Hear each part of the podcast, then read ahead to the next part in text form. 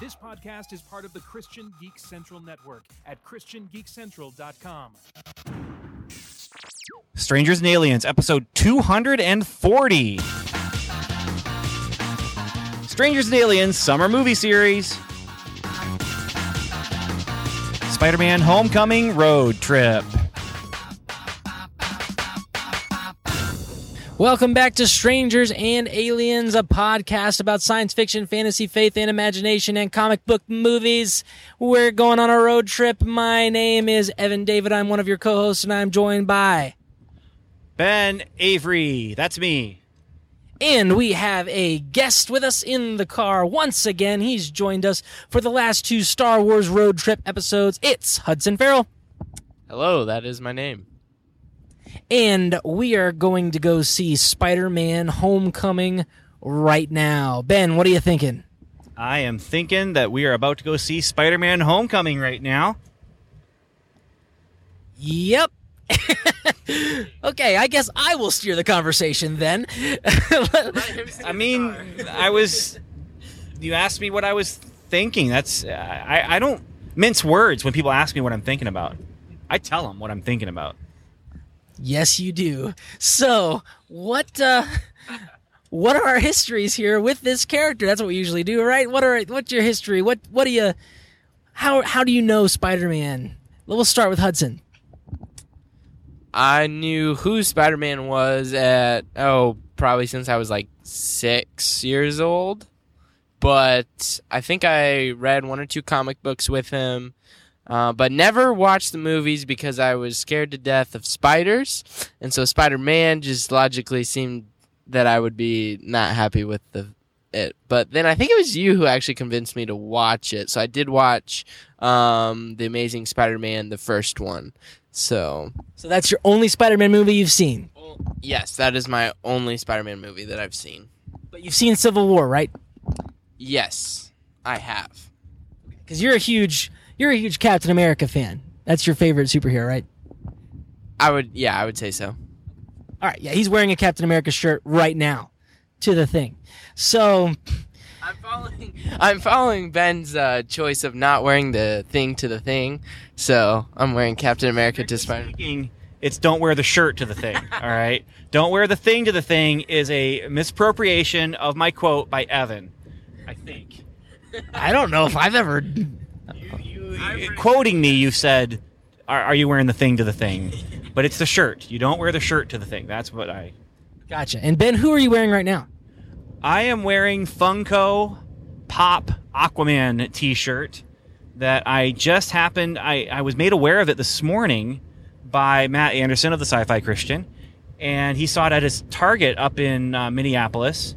And yesterday, my kids did an impromptu Happy Father's Day where I was given a t-shirt that was actually a Spider-Man t-shirt, and I was just looking at it thinking, I can't wear that tomorrow.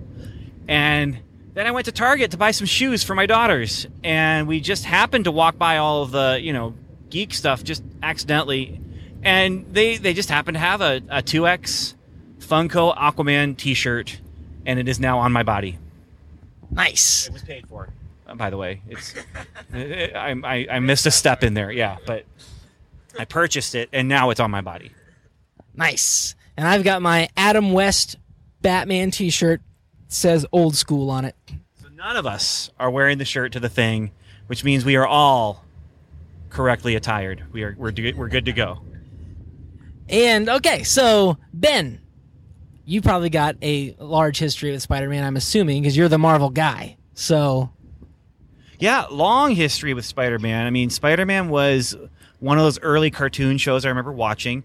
Um, I mean, if you want to go really far back and deep, Electric Company had a live-action Spider-Man who didn't speak, but he was in these segments of, of Electric Company uh, back when I was real little, and then there was the cartoon, the sixty-six or sixty-eight cartoon or whatever it was. Uh, I've, I obviously watched it in, in reruns, but... Uh, that was on at three o'clock or three thirty, something like that, when I would get home from school. There was that and Battle of the Planets. Um, actually, Spider-Man, though, I was watching even earlier than Battle of the Planets.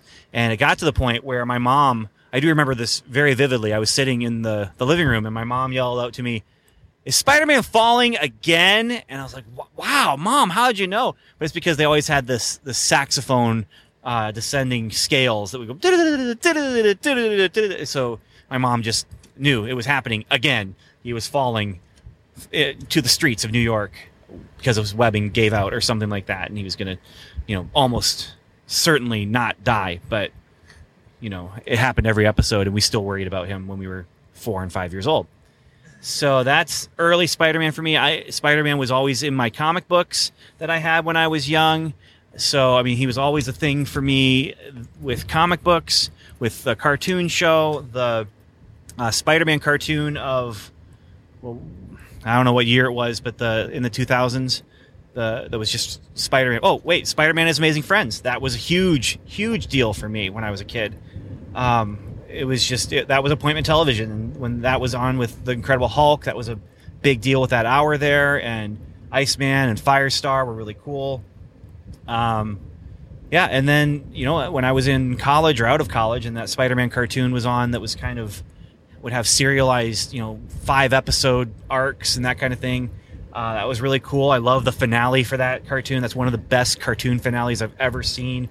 Uh, simply because it ends with Spider-Man giving Stan Lee a ride over the we- uh, over the, the streets of New York, you know, and Stan Lee. I just watched it uh, two days ago. I watched that episode on just to watch that end part with with uh, Stan Lee, and he's I've always wanted to go web slinging for real, you know, and it's really kind of a it's a cool moment. Um, yeah, and, and so basically every iteration of Spider-Man on the screen has been something I've been interested in seeing and wanting to see. I like Tobey Maguire. I like Andrew Garfield. I like, so far, Tom Holland. Um, and in comics, to me, uh, you know, Peter Parker, lovable loser. Uh, I've just always been attracted to that character as far as I've always felt like him. And I think that's one of the big reasons why people do um, appreciate and like Peter Parker as a character. Because they feel like, you know, even if you're not exactly the kind of loser he is, I think almost everyone feels like a loser at some point in their life, and so that's a that's a part of it. I hope that's something that we get done well in this movie. Um, but yeah, Superman and Spider-Man, I think there's never been a time in my life that they haven't been uh, just kind of front and center for me. Uh, Superman I always liked more because he was so powerful, and he was someone I aspired to be, and Spider-Man was someone that I looked at as someone that I kind of was. So so you'd say Spider-Man's probably in your top ten? Characters? Uh, superheroes. Yeah, yeah. Cool. I, I've never, I don't think I've actually sat down to do a top ten superheroes list, um, but he's definitely on there. Cool. And for me, very similar to Ben. I mean, I I didn't watch the sixties T V show, uh, but I, I caught some reruns of Spider-Man and His Amazing Friends. But my, my original exposure to Spider-Man was the nineties cartoon that Ben was talking about with the with the five episode arcs. I mean, it was that, Batman, and Power Rangers all at the same time. That was my first superheroes. That's a that's a golden age right there. Yeah. That really is. Yeah. I don't I don't feel bad that I missed it because I had my own, but that's a golden age. Like, that would have been a great childhood. Yeah, and I mean, Superman the animated series followed that up very quickly after. So uh, Spider-Man was like the only Marvel character that I really liked. Uh, I mean, X-Men was on around the same time. I didn't really enjoy that. Uh, and apart from them, I don't think I knew of any other Marvel characters. So it was Spider-Man, and then the rest was D C. Uh, but every... Are you want to say something, Ben? I was going to say, that cartoon, though, gave you so much. Like, you got... You got Punisher in that cartoon. You got Ghost Rider in that cartoon. You got um, Daredevil. Yeah, I mean, you got so much stuff that they, they put in that cartoon. It was it was a perfect, let's get kids into it kind of thing. Yeah, and uh, I mean, I watched uh, all through all through my uh, adolescent years. I watched that uh, M T V uh, C G I Spider-Man show by Rainmaker. I enjoyed that with Neil Patrick Harris. Uh, Spectacular Spider-Man. We just talked about that uh, a little while ago. One of In my opinion, it's the best Spider-Man media that we've gotten so far. Um, then, uh, and then I, I sampled Ultimate Spider-Man, the T V show, and have disowned it thoroughly. And uh, also, he was he appeared in uh, Avengers: Earth's Mightiest Heroes. That was good too. Uh, I like I like all the Tobey Maguire movies. I really like I like the third one. That's right, I said it. I enjoy that.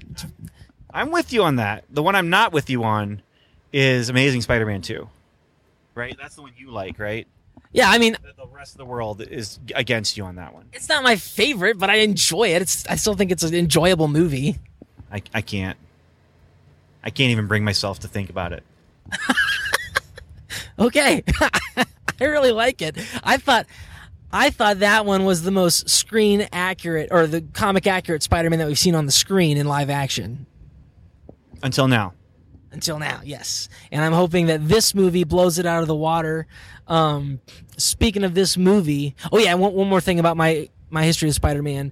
I, we talked about it before. We did a whole episode on Ultimate Spider-Man, the comic series. Is my first Spider-Man comic series, my first Marvel comic series, and it's my favorite comic book series to this day. It trumps all the other ones uh, with any other hero. It's just my favorite. So I really, really like I like Spider-Man. He's he's probably my top top three or four.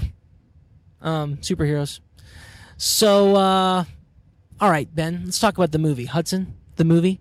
What are you thinking? What are you expecting? Hopes, dreams, fears? I got, I got a question before that. Was it necessary to bring Spider-Man into the M C U? That's the question that everyone's saying. Finally, he's where he belongs. And finally, he gets to be with all the other superhero characters and stuff like that. I never minded that the Tobey Maguire movies were just their own thing. And it was just him. And I never minded the same thing with Andrew, Andrew Garfield, is just letting it be its own thing. And I, I don't know if that's because I'm just I was used to, you know, Superman and Batman. I mean, the Batman movies, they mentioned Metropolis once, uh, you know, and that was kind of a tie-in to, oh, we're in a greater D C universe or something. It was the it was Val Kilmer saying something about um, Chris O'Donnell's music being too loud and they're going to hear you all the way in Metropolis. And it's just, I'm used to that. And so for me to not have Spider-Man in the M C U, it wasn't that big of a deal. Now bringing him in, also, that's cool, but it also means we are getting three Marvel movies this year. Three Marvel movies that are M C U this year. And this is, it almost feels like Disney is having to like just do this fancy footwork just to avoid stepping on their own feet as they're doing these release schedules and stuff like that with the Star Wars and Pixar and, and Marvel. And I just, I don't feel like it's like this in, intense, we have to bring him into the M C U. So I'm curious what you guys think about that. Hudson? Uh, let me gather my thoughts on that because I have not thought about that, actually. Okay, well, for me, I don't think it was necessary. Like, we have to do this. Uh, because obviously the M C U was doing just fine without yeah. Spider-Man. Um, but I think that, I mean, if we if you can do it, why not do it? Why not? Because here's my problem now is, you know, I'm seeing these articles, I'm seeing statements on Facebook from people, and they're saying, oh, finally, maybe this means now we can bring the X-Men into the M C U and, the, and Fantastic Four into the M C U. And I'm just thinking, the M C U is so crowded already. Like, we don't necessarily need all these things. And in a comic book universe where it's ten comic books, you know, ten monthly comic books a week or something like that, you've got so much room to do all that stuff and bring in all these people. But, you know, for, we, again, we're getting three movies now, and one of them is an Avengers movie that's coming up. And it, there's going to be, there's no space, there's no room.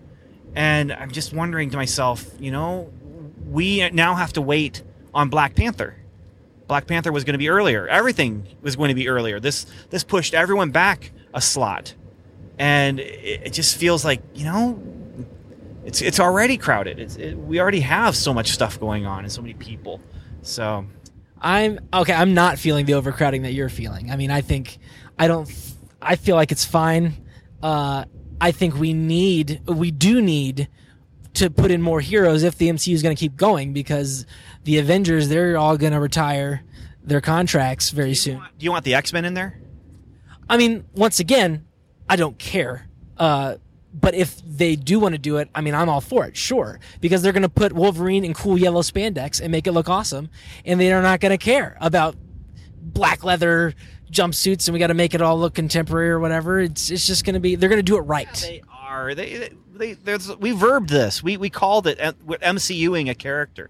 Yes, but there's M C U-ing and then there's twentieth Century Foxing. It, okay, I'll I'll give you that right now. Uh, and that's the one thing that could be good out of this is if something does happen where they're like, okay, we'll bring in the Fantastic Four to the M C U. That, there's just something about bringing the M C U with with the Fantastic Four, be, just historically who they are, and also maybe the opportunity to have a, a good Fantastic Four movie.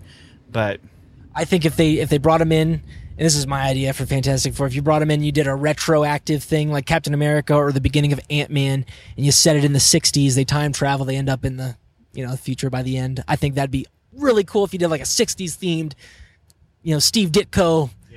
Fantastic Four. That'd be so cool. That was an early pitch for uh, twentieth Century Fox. So that was one of their early pitches, was to do um, basically Fantastic Four in the sixties, and they were kind of modeling it after uh, like a Hard Day's Night kind of thing, where they're they're superhero beetles, uh, not Bugs, but the band, because the Hard Day's Night movie was about the the Beatles, the, the the band. Just where they're very famous, and you know the wedding is the event of the century. And having to deal with fame, but also having to deal with with with, um, but having to deal with things like, you know, which is a whole different kind of thing, kind of culture and that kind of thing. So, Hudson, you gathered your thoughts?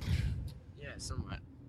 I I kind of agree that Spider-Man didn't necessarily have to come, but since he was able to come, why not? Um. Because then you do see him as a part of the universe, and I, most of the people that I talk to have not been happy with the Spider-Man renditions of Tobey Maguire and Andrew Garfield. Like, they're like, it's one or the other. Like, part you kind of get the idea of who Spider-Man is, but not really. Um, so I think a lot of, at least from the fan side of things, is that they're really hoping they get an accurate depiction of the Spider-Man that they want. Uh, That's a really good point, too. So Marvel bringing that in, although, yes, it might crowd it, we might actually get an accurate picture of who Spider-Man is, and f- people will be really happy with that. Cool. I, I mean, I agree with that. And uh, I, I've expressed this on, I don't know if I expressed this on, on this show. I, on Welcome to Level seven, we did a segment on the Spider-Man trailer. I just have some misgivings about the the style of story they're doing. The the Peter Parker Avenger in training is my least favorite type of Spider-Man story. They did that in the Ultimate comic books. They did that in the Ultimate Spider-Man T V show. They gave him the spider cycle. Ugh. I, I don't think you'll have to worry about the spider cycle, though. Yeah, I'm not, I'm not worried about that. But still, it's like... I turned the wrong way. Chick-fil-A is left. We have missed the turn to Chick-fil-A, and we have... thirty-five minutes before the start of the film. It's a race against time. The podcast just got a lot more exciting. You want to go to the drive-thru, or you want to go inside? Whatever's faster. That's this exciting conversation here. So, um, yes. Another question then.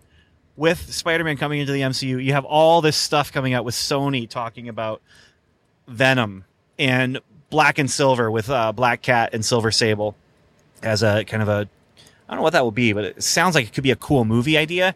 But um, Sony creating their own Spider-Verse, I mean, originally that's what it was going to be, Spider-Verse.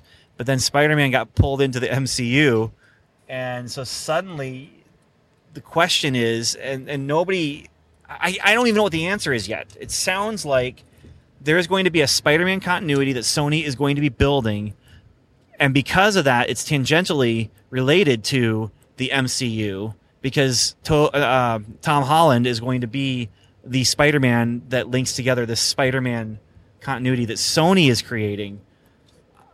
But now you have all these weird other movies coming to the M C U. So what do you guys think about that stuff? The Venom movie, the R-rated Venom movie, which if it's an R-rated Venom movie that's actually like a horror movie, like an Aliens kind of thing, I could go for that. That could be really interesting. If it's R-rated, like, you know, a Deadpool kind of thing, I'm not excited about that. Um, but then also, uh, you know, possibly a Sinister Six, or I don't know what else they could do. Um, web spinners. Um, as far as Venom goes, you know, if it's an R-rated Venom movie, I'm probably not going to go see it. But aside from that, uh, I mean, they've given him, supposedly they've given him the one villain that I think would work if you want Venom to be the, you know, protagonist of your film. Carnage has got to be the antagonist. Yeah. So they're at least doing that right. Oh, that's a long line. They go fast in here. They go fast. The manager here will actually come out and direct traffic sometimes to make things go faster, but If we go inside, I'm wondering how fast that's going to be, too. But let's do it. All right, we're going inside. Finish your thought, and then We've got... We're go inside, and then we're going to uh, come back out and finish our conversation as we drive to the theater. Okay, so, yep, uh, as far as Venom goes, I don't know. I think if they did, like, an Agent Venom sort of thing and maybe the sequel, that could be great. Uh, if you just keep him with his classic Venom, I don't know how much heroing you're going to do. Um, and who's going to be the protagonist if the symbiote is the villain? I just don't know. Well, he wouldn't be a protagonist. He'd be an anti-antagonist. Right? Uh, uh, I, I just coined this. I don't know if it's a thing. Has there been a movie like this in the past? I'm sure there has. Okay, well, anyway, uh, we're going to go get some chicken. We'll be back.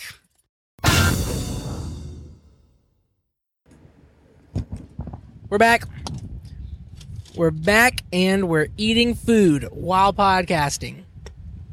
So we were talking about Venom and the spinoff movies.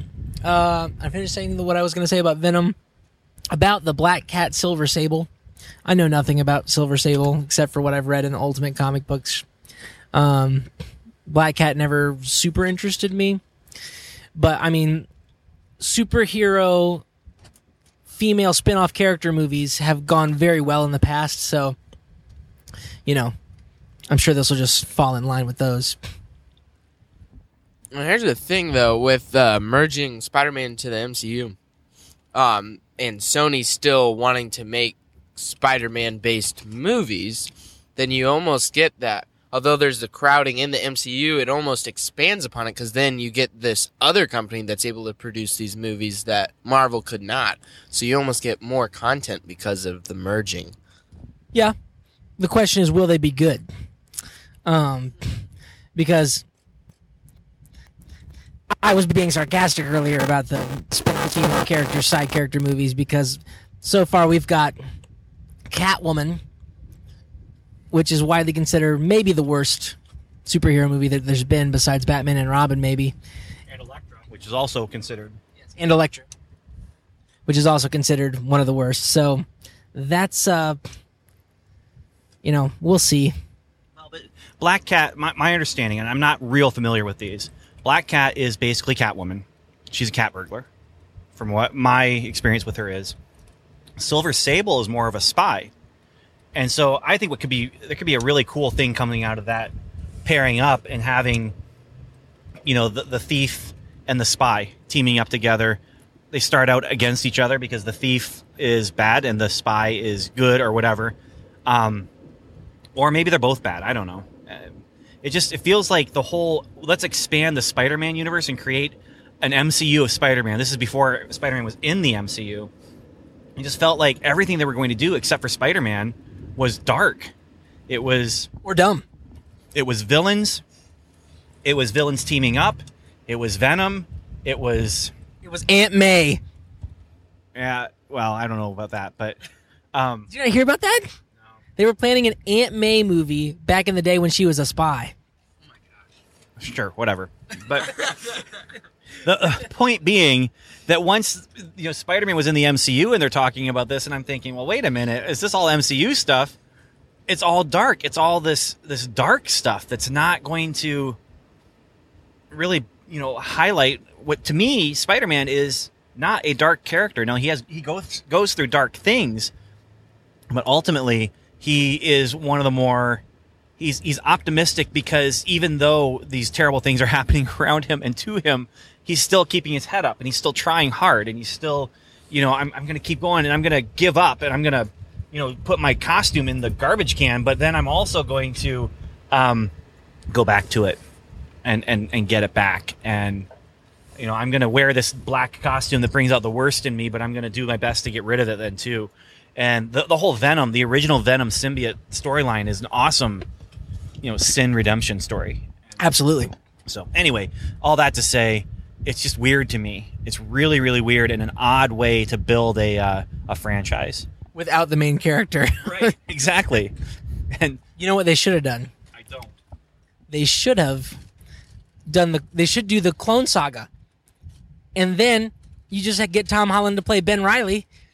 And you can make your own, you can have Spider-Man in your movies without having Spider-Man in your movies.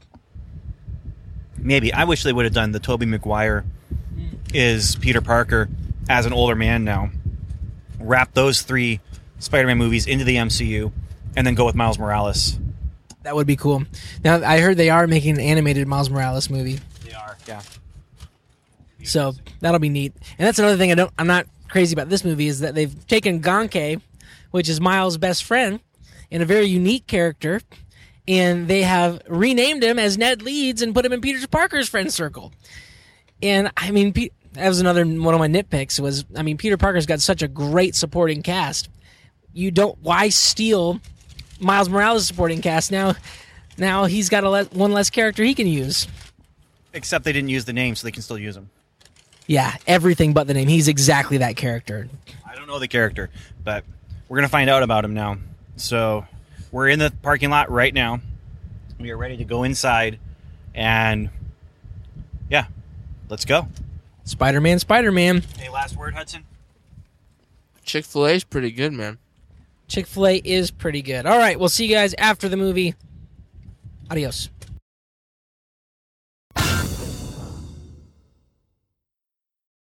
And we're back. We have seen the movie, and we've had some experiences, and now we're back in the car, and we're ready to talk about the movie and those experiences. Ben, you want to start us off here?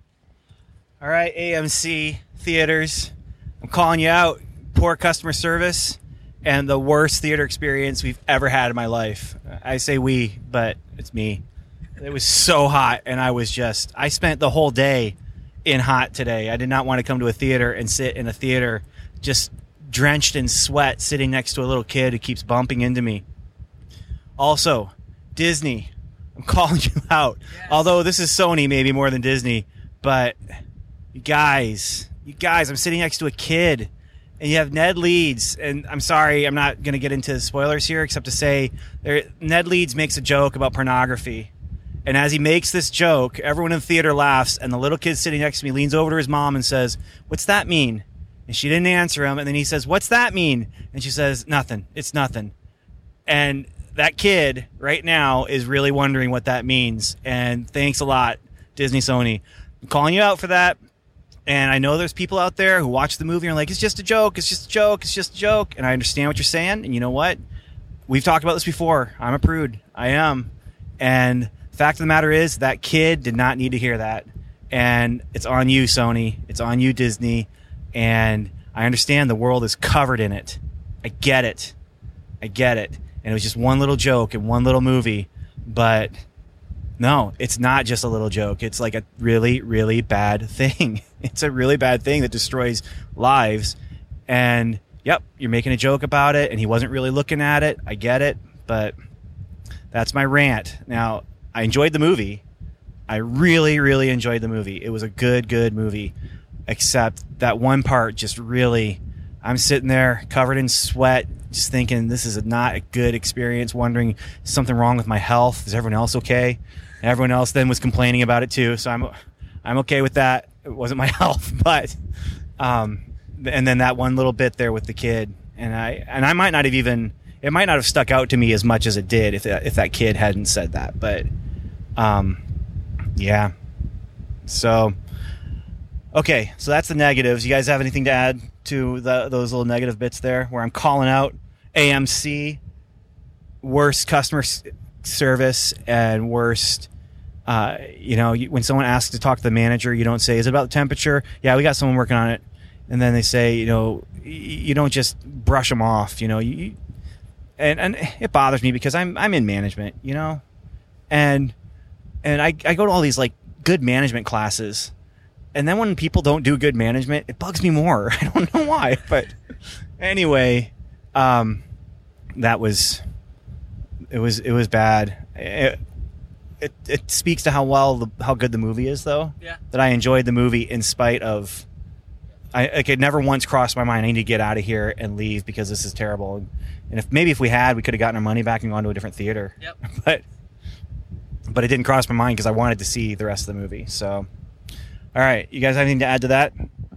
Uh, just that I'm in I'm in full agreement with you about the pornography thing. Ben leaned over and told me about the kid in the middle of the movie when that happened, and sa- same thing. Like, my heart just kind of dropped a little bit because, I mean, I've shared my testimony before.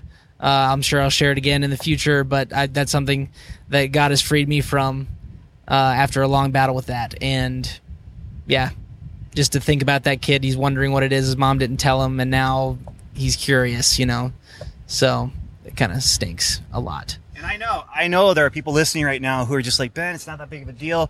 And, and, and you, this is, this is me. Okay. I, this is, this is my opinion. And this is just emotionally the way it hit me. And it is an emotional hit. Uh, cause I've got kids, you know, and I've got, I've got girls who are surrounded with this stuff, and I've got sons, one who, you know, is very, very young, and one who is, uh, you know, a middle teenager. And so it's the kind of thing where it it just bothers me. And so I put it out there because this is a podcast about us talking about movies. And, you know, if, if you're, if you disagree with me, that's, that's fine. And I, I'm not going to hold it against you. Hopefully you're not going to hold it against me. So we'll, we'll go with that. But Hudson, you got anything you want to say? Uh, on that topic? Sure. Um, I, I laughed at first, but then the gravity of what it was really hit me, and I was, and now that you mentioned that, you know, it's a, it's a young kid too who's saying this, so it's just setting a role model, um, this kid who's funny and enjoyable character, and then joking about that. So, um, yeah, in agreement with you. Um, Let's move on. I would say it's hotter outside than it was. Or hotter inside than it was outside. Um, yep. Can we crank up the cooling back here? Okay, so that's the anything negative about the actual movie besides the the the poor joke. Anything else you want to? Or do we want to move on to positives? We're gonna be vague here because non spoilers. Oh, oh, say that again, Hudson. I said there was a lot of language. Um, much more than your average Marvel movie at this. Uh, what is it? Rated P G thirteen, I'm assuming. Yeah, it seemed a lot more, or implied language as well as language. I don't know. Yeah, they had a lot of uh, cutoffs, you know, from... Uh, do you think this is worse or better than Guardians of the Galaxy? I, I don't think it's as bad as Guardians of the Galaxy. Not at all. And, yeah, there is language. And, again, I'm listening, you know, I'm, I'm sitting next to this little kid, but I don't think this kid's heard anything worse. Uh, or heard... It, I, I think this kid has heard much, much worse than that. From the people sitting behind us. Yes, that's true. Um, all right, so non-spoilers, did you or did you not like the movie? Can you give us a five-star rating? Maybe share some things that you did like that won't spoil. I'm going to go with a four point five star rating on this one. Um, it was really, really good. A very good Spider-Man movie. It's a movie that could only be a Spider-Man movie.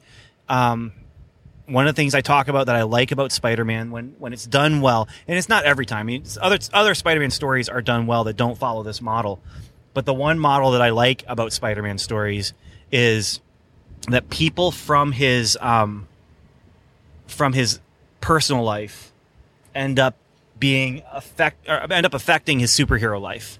And so one example that I just came across and just realized really what it was uh, and the way it was working was how Doctor Octopus, in some ways, is like the really awful stepdad because of Doctor Octopus's relationship with Aunt May, and it's it's that kind of thing. And then, you know, Green Goblin's father, or Green Goblin rather, being the father of his best friend, and then later after Green Goblin dies, actually being his best friend, and you know those kind of things, how uh, superheroing affect his his real life and become kind of metaphors in his in his real life.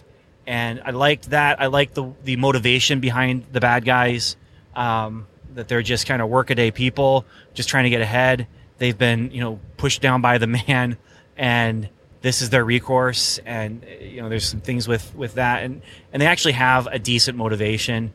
Um, in some ways, Vulture is kind of like the um, evil version of of Tony Stark. And just the, again, yeah. Well, but in a in a better way, I think.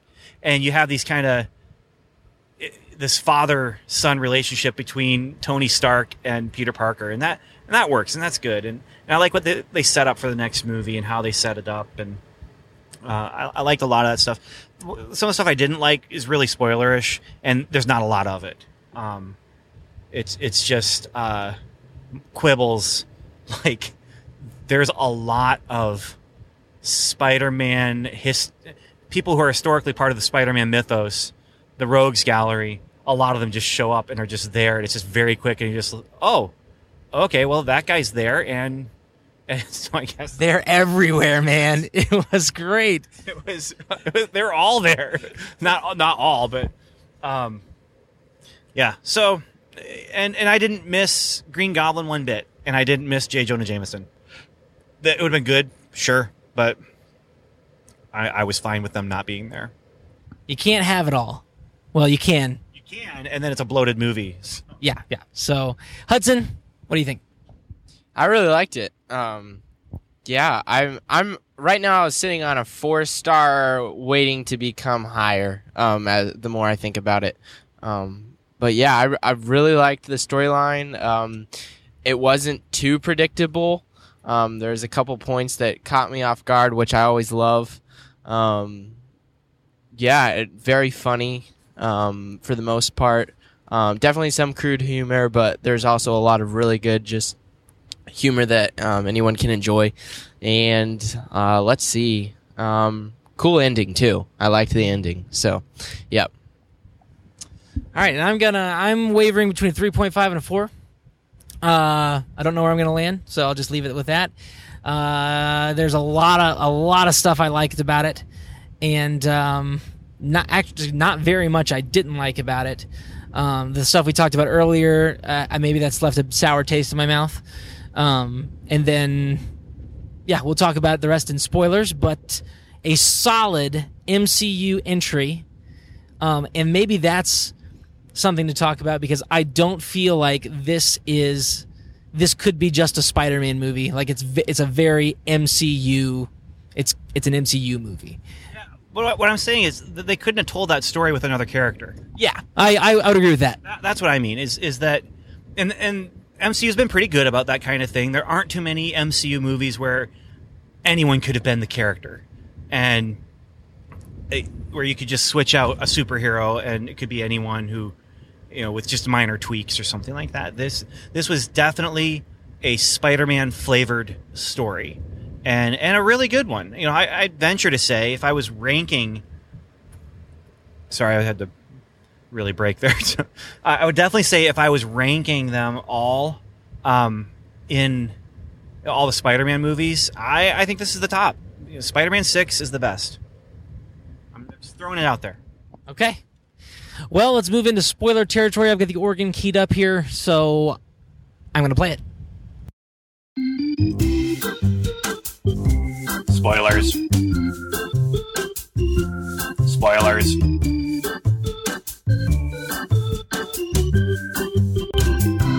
Spoilers. We are now in spoiler territory, so anything goes. What did you like? What did you not like? You just want to let's just talk talk about it. Uh, I don't know. Start with start with Hudson. Okay, Hudson. I liked how they alluded to uh, Peter Parker's past, just in small comments here and there, and sometimes Peter getting emotional and implying stuff about his past, just enough that you could understand what his past was without going through it all over again. Yeah, there were no flashbacks, or they didn't even really talk about it. It's just, oh. It's just references and mentions of side stuff. They mentioned that he was bitten by, did they say radioactive spider? I think they just said a spider. Yeah, and, and so they mentioned that that's what it caused, uh, what caused his superheroes, or superpowers rather, but they did not say anything about Uncle Ben. They didn't even say the name Uncle Ben, and I don't know if I noticed a picture of Uncle Ben. I was more, you know, looking on the walls, seeing all the Star Wars action figures um, from from the nineties, like not the not originals from the seventies and eighties, but from like the Power of the Force era, I think. I, I'm not sure, I'm not... up on my Star Wars collecting right now, but they were they seem to be from that like later wave, kind of between uh, original trilogy and right around the prequel trilogy time. Um, and he also had some of the twelve inch figures, and you know I'm just thinking, wow, this is really, really bizarre. The other thing that I was really interested in is that how how Ned Leeds was able to just take that Lego Death Star everywhere, and it only broke once. Like, he took it to Peter's house. I'm assuming he took it back home. They were working on it at school. Absolutely. Like, I, I I never took Lego to school because I always like I always knew Lego comes apart, you know? So if I'm going to take a toy to school, of course, I didn't take toys to school in high school, but if I was going to take a toy to school when I was in, you know, elementary school, it was a car. And it was a car with my initials on it, so people knew whose car it was if they found it in the playground. Lego, you can't put initials on every piece. I mean, come on. Well, and that, like, that's the biggest, most expensive Lego set you can have, and he's just, like, carting it around. We'll, we'll work on it in the band room. They're building it in the band room. Like, what school do you have time to go and just sit in the band room and work on a Lego Death Star? When you, get, when you got a guy as smart as Peter Parker, any school. Well, yeah, and they, that was something they mentioned. It's a special school for, like, smart people. And Flash Thompson was a smart guy. Like, yeah. Like, in, in an actual, like, he was actually smart. He was legit. I mean, he was on their team, their whatever uh, quiz bowl team or science decathlon team. But he was an actual, like, brain, and that was cool. I, I liked that. I mean, he was also an actual bully, uh, really bad bully. Um, you know, I wonder, is, is he one day going to be Venom and Secret Agent Venom? Someday, that would be being wounded in, in war, and yeah. Let's okay. So let's talk about the cameos here from the uh, the different Spider-Man people, the different characters, because I was really enjoying them popping up. um, like, because that's what Betty, Betty Brant. Yeah, Be- Betty Brant's in here, but she's not J. Jonah Jameson's secretary. She's one of the the people on the school newscast. All right, so this is something I enjoyed about a Spectacular Spider-Man, is because they would they would throw in characters and you you would set them up, but it would be like ten episodes before they would turn into who they're supposed to turn into. So you had Gargan, who had a scorpion tattoo on his neck. Uh huh. He's gonna turn into the scorpion eventually, hopefully. We had two Shockers. One of them, one of them is just dead. Like, he's just done. That's it. And he was the one with the with the costumey bits. He had the he had the jacket that looked like the, the quilt. Guy had the jacket at the end. Okay. Okay. With with, uh, with like the cross weaving and stuff, the yellow sleeve. Yeah, he had it at the end there. You had um, oh, now I'm drawing a blank. You had M J. Yeah, that was the worst. Did you call that, Ben? No, no, I, I figured she'd just be someone else. But um, I don't mind that that's who M J was. I'd heard people talking about that maybe she's M J, maybe she's M J. But they kept calling her Melissa, and then I go by M J, which, that's a cheat. It is a cheat. It's a cheat, and that's why it's the worst. That's why I don't like it, is they cheated because her name was Melissa, and then... Michelle. Or Michelle, whatever. It wasn't Mary Jane, and it, you know, it wasn't even Mary. It was just... whatever her name was, and, oh, I go by M J. That's a cheat. It reeks of Sony. I cry foul. I cry shenanigans, sir. But I was that was starting to dawn on me halfway through the movie. I'm like, you know what? I bet you she's Mary Jane. Or something bad. Or something bad. There's a block up here. Yes. Yes. Are you trying to go down Logan? Yeah, okay, yeah, there's a roadblock up here. There's okay. S H I E L D is up there doing stuff, so we're going to have to... Damage control. That's another... Ah, that could have been S H I E L D. That should have been S H I E L D, because S H I E L D was doing Damage Control's job in episodes of Agents of S H I E L D. And now you have Damage Control as an official entity that's been around for eight years. We had a bunch of um, artifacts from the Avengers mentioned. Is I don't I'm not familiar with Thor's magic belt. I'm not either. I don't know what the name is, but Happy couldn't say it. Yes, maybe Steve would know. Um Anybody else that you remember? Speaking of Happy, Happy Hogan.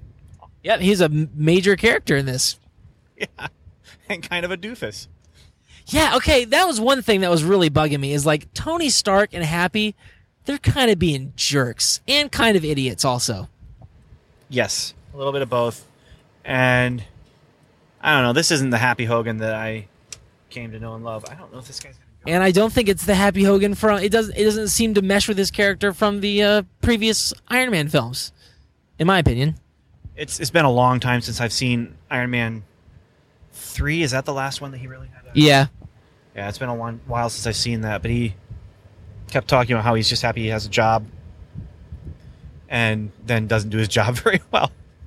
So There's that. They keep trying to ignore Peter, who is trying to give them actual intel on crimes that are happening. And then when they do listen to him, they don't tell him they listen to him, so he goes out and goes out on his own, which, you know, I, I get it. You know, Tony Stark, he's learning, learning how to be a mentor, learning how to actually, you know, guide young lives without just the power and force of your personality, but also with, you know, caring and, and yeah, but Pepper Potts. Yes. Do you think they got engaged? I don't know. So last we heard, what was it in Civil War? We heard that they broke up, and now they're still back together. And Happy's got the ring, which he's been carrying around since two thousand eight, which is the year the first Iron Man movie came out. Uh, good stuff. That was a surprise to see her. Okay, I think that's everybody. We're going to get called out here by the uh, listeners. I don't think it is everybody, but it's all that I can remember right now. Yes, me also. There. There's like, there's a bunch of uh, stuff on the street. It's it's like paper. It's packages. Diapers. They're diapers. Those are diapers. Those are diapers. There's just... Oh, those are diapers. They're just a massive string of diapers that have covered the road. They're full. They're full diapers. Overused diapers. They're littering the streets. This is like, what, a, a block. It's been, no, it's more than a block. It's a block and a half of used diapers strung across the road. I would say there's uh, easily like ten dozen of them. Maybe, maybe a little less than that, but not much less. All right. You be, uh, got out, Evan. Yes, Hudson's blaming my daughter on this. Um, okay. So we took that detour. um. Yeah. So they. Sorry. It's just. So yeah, you're Ben. Earlier, you're talking about how Peter Parker's superhero life is intersecting with his regular life, which is a great thing in the Spider-Man comics that always happens. And in this time, Liz oh. Allen's dad is the Vulture.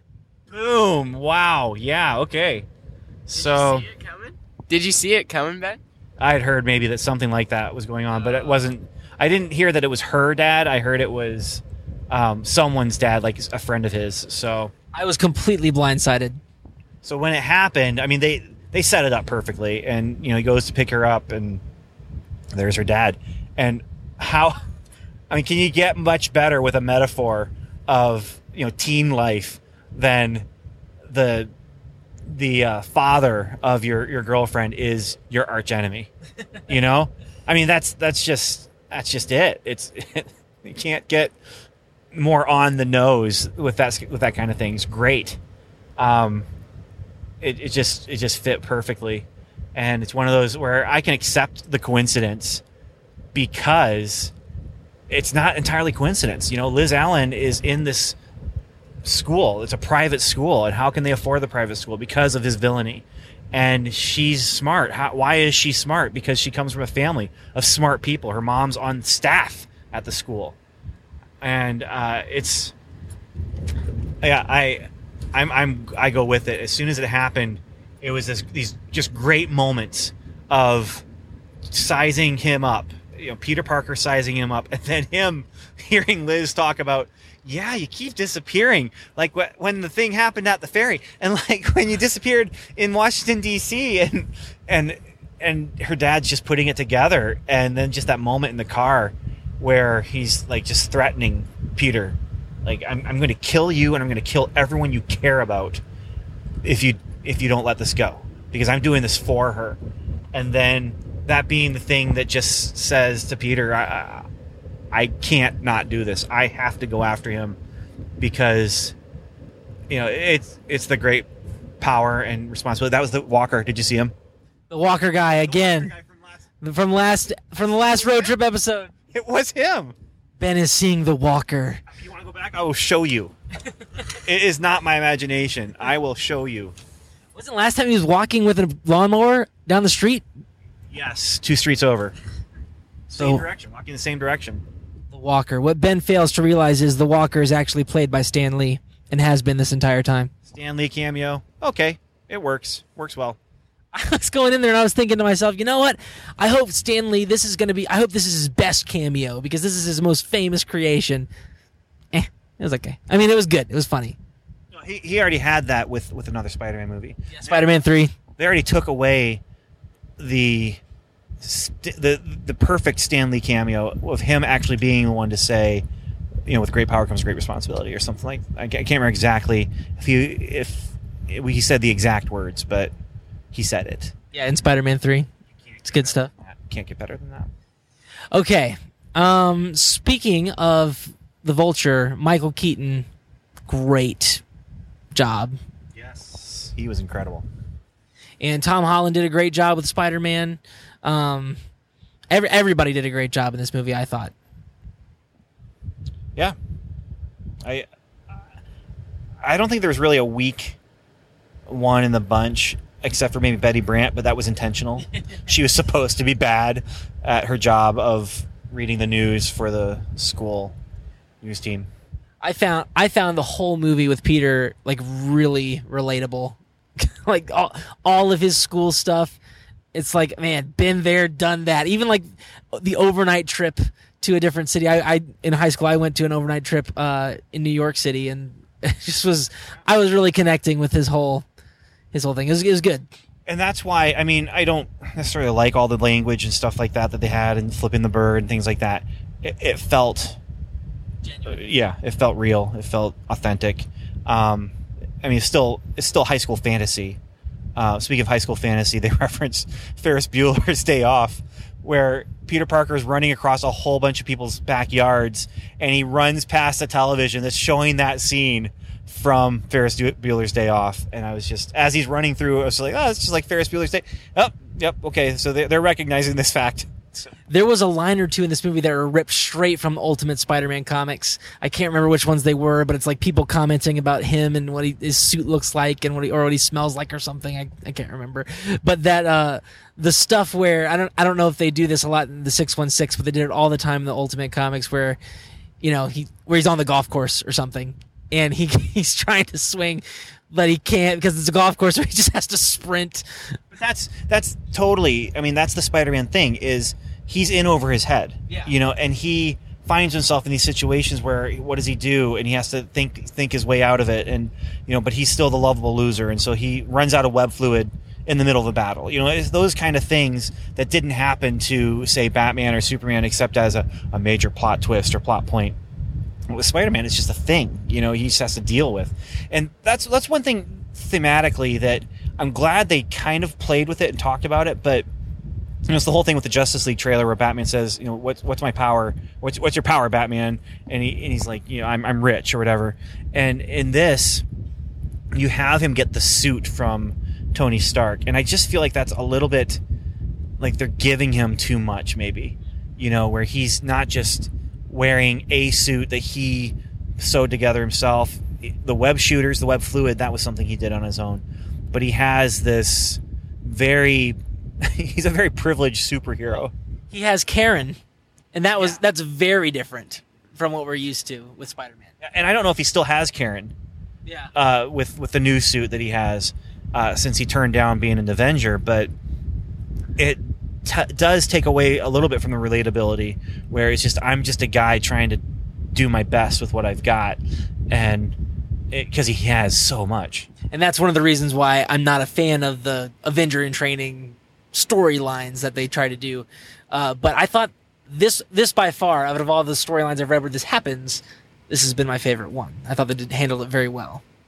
Yeah, and, and in the end he turns down being an Avenger. Yeah. Yeah, which won't last, obviously, because he's got to go into space with everybody else and fight. Oh, he'll he'll team up with them, but it's not like he's. I mean, they're going to come to him for help. They're going to put out the call, but it's not because he's on the team. Oh, I think eventually he'll be on the team. Like maybe not in the next movie, but I think eventually. Yeah, we'll see. So Hudson, tell us some more about what you thought about this movie. You can spoil anything.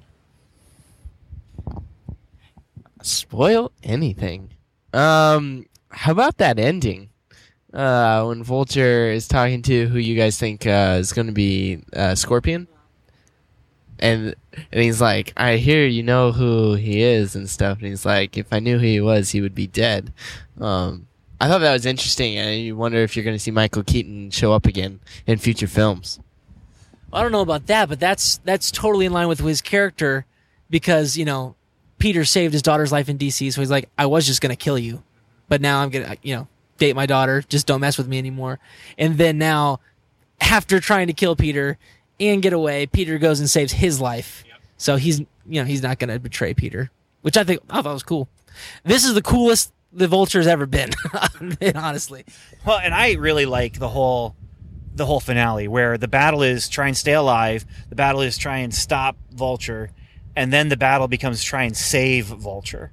Like, I like the, the way the battle turns so that he is not just trying to stop Vulture. He's not just trying to catch Vulture. He's actually trying to save his life when he realizes he's going to, this is bad. This is really bad. He's going to die. He, he actively tries to save his life. And that is a, that's a Spider-Man thing, you know, where he is, he has the great power, and he feels the great responsibility. They didn't say the line, by the way, at all. Nope. Uh, but Evan asked before he walked into the theater, do you think we'll have the, the theme song? And boy, did we. Yeah. Like, it wasn't even uh, a hidden little moment. It was just front and center. First thing you hear. First thing you hear. I mean, it's the Marvel logo with the Spider-Man theme song. Well, it was after the, the opening with oh, Vulture, right. So yes. It wasn't quite the first thing.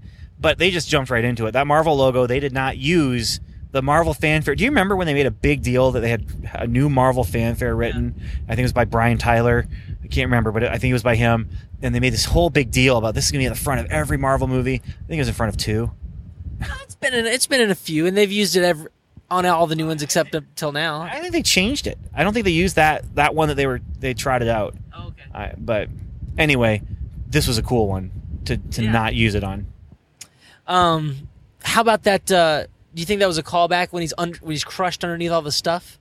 Oh, to yeah. that famous oh, Spider-Man yeah. moment? That was cool. I love it when they do that. But they didn't frame it exactly like that. No. So I mean, they, they it's a callback, but it wasn't a, a perfect framing of it. Yeah, there was some drippy drips, but it wasn't. He wasn't like the water wasn't filling up, you know. Which I was waiting on that, but oh well, can't get them all. They did the reflection in the water. Yeah, that was so cool. I'm like, like, I love that Marvel's thrown all this stuff in, like, like all this, all the hidden characters. If you're a comic book fan, you're gonna love this movie because they have the they have the reflection where half of his face is Spider-Man and half of it's Peter, and they do that all the time in the comic books. Of course, in the comic books, they don't do it like with.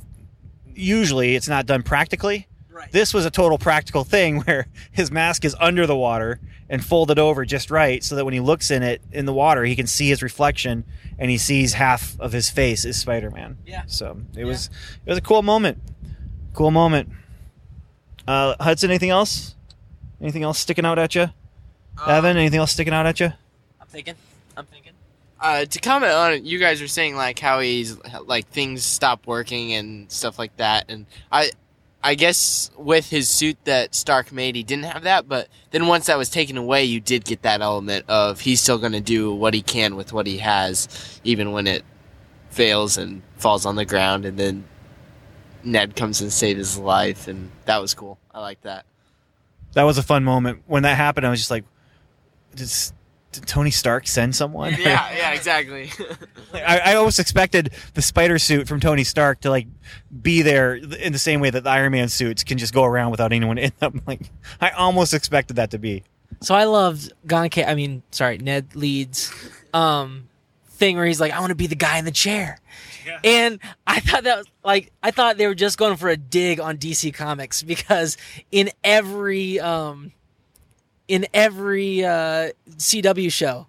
You always have the guy on the chair talking to the, you know, the person in the suit, and Batman has that with Alfred.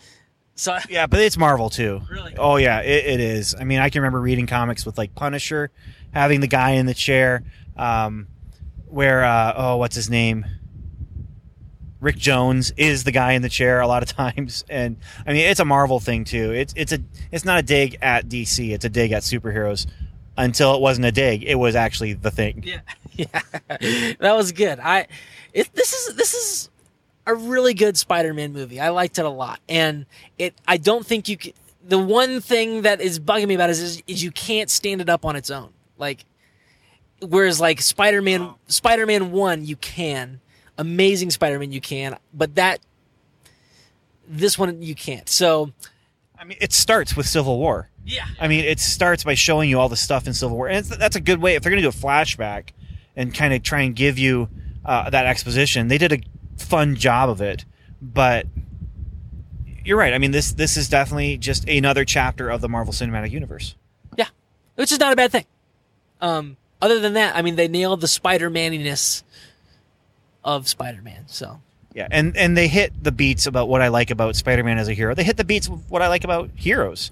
In general, just, you know, try... Uh, Peter Parker didn't even have a, a long time of trying to decide, am I going to go up against this guy who's threatening to kill Aunt May and my friends?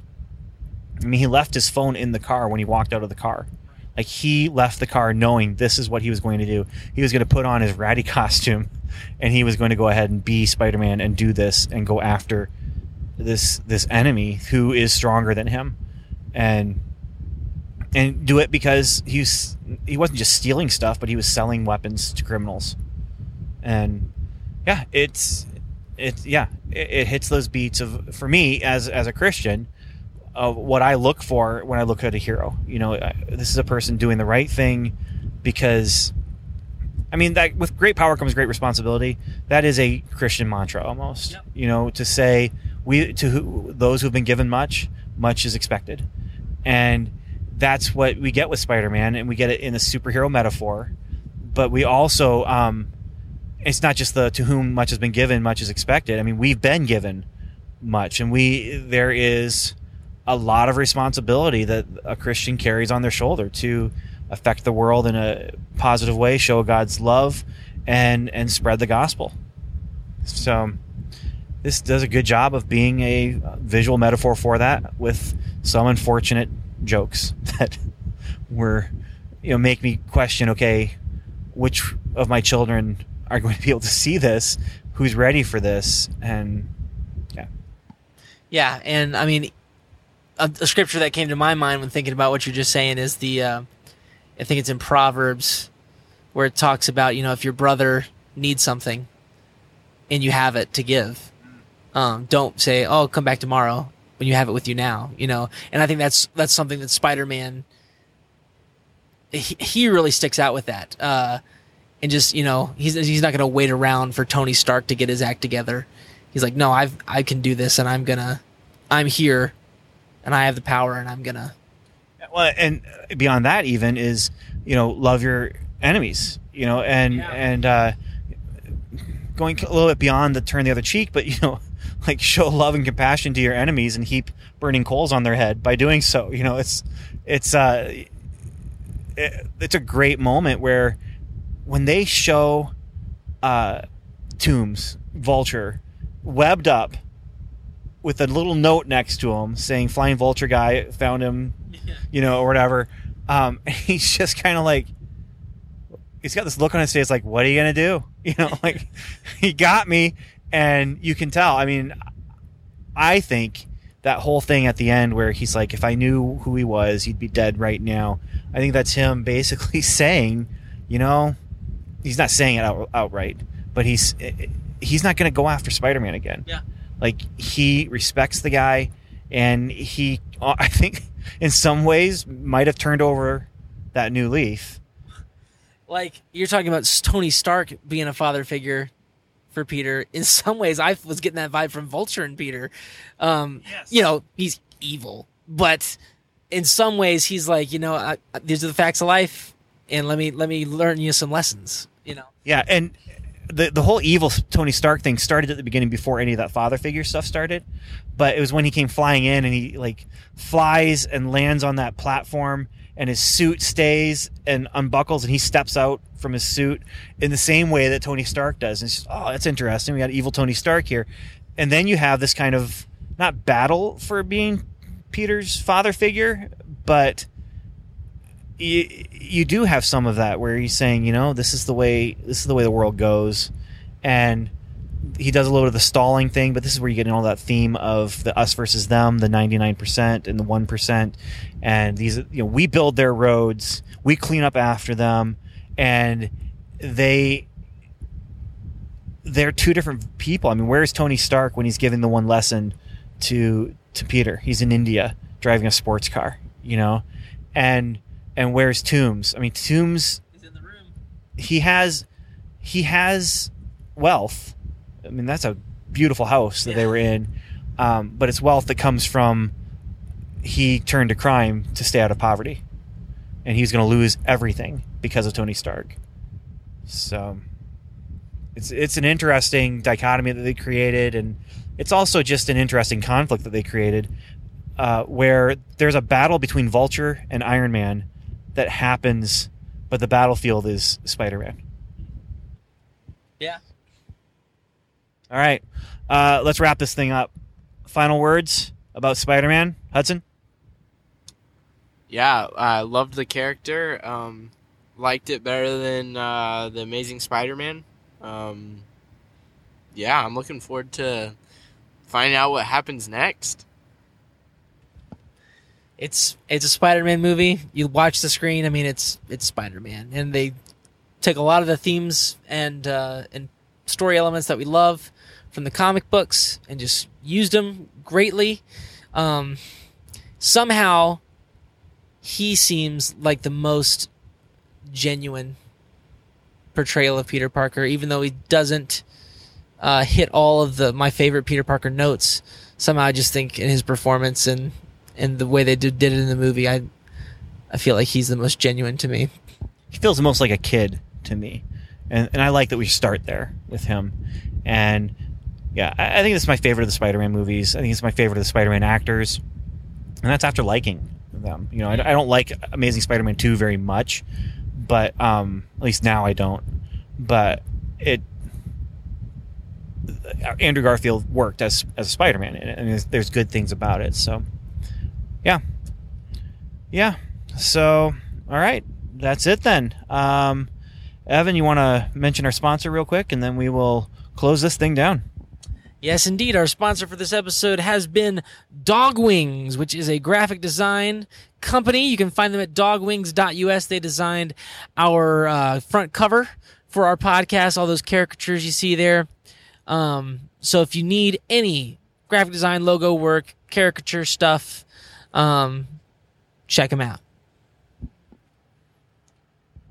And with all that said, also on our website, you can find ways to contact us. You can contact us at uh, feedback at not welcome level seven.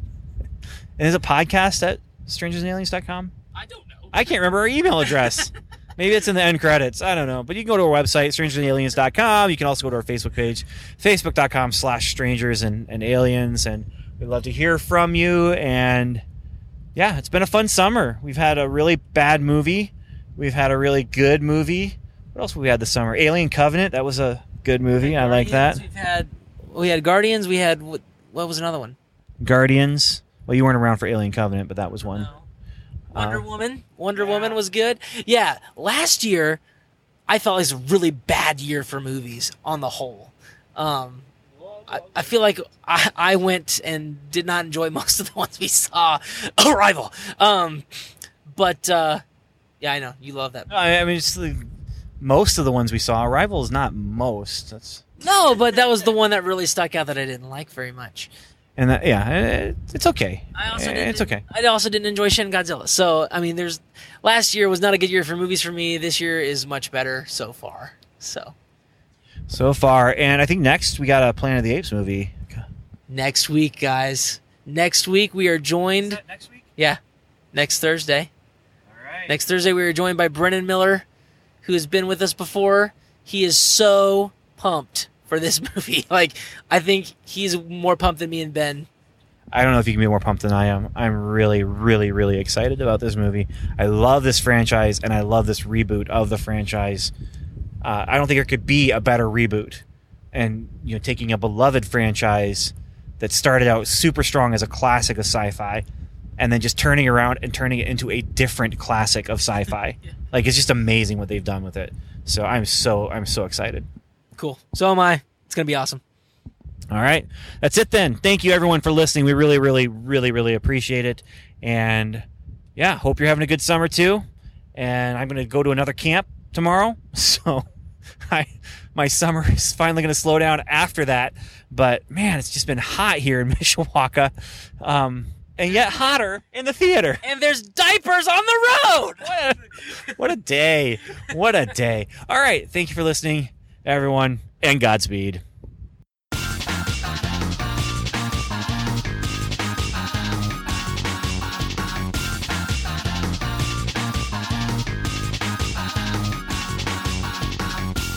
Thanks for listening to the Strangers and Aliens Summer Movie Series. You can email us at podcast at strangersandaliens dot com or leave us a voicemail at one eight zero four three seven alien. That's one eight zero four three seven two five four three six. We'd love to hear from you. You can also go to our website, strangers and aliens dot com, leave a comment on the blog, or check us out on Facebook, facebook.com slash strangers and aliens. We're also on Twitter, Strange and Alien. Check us out.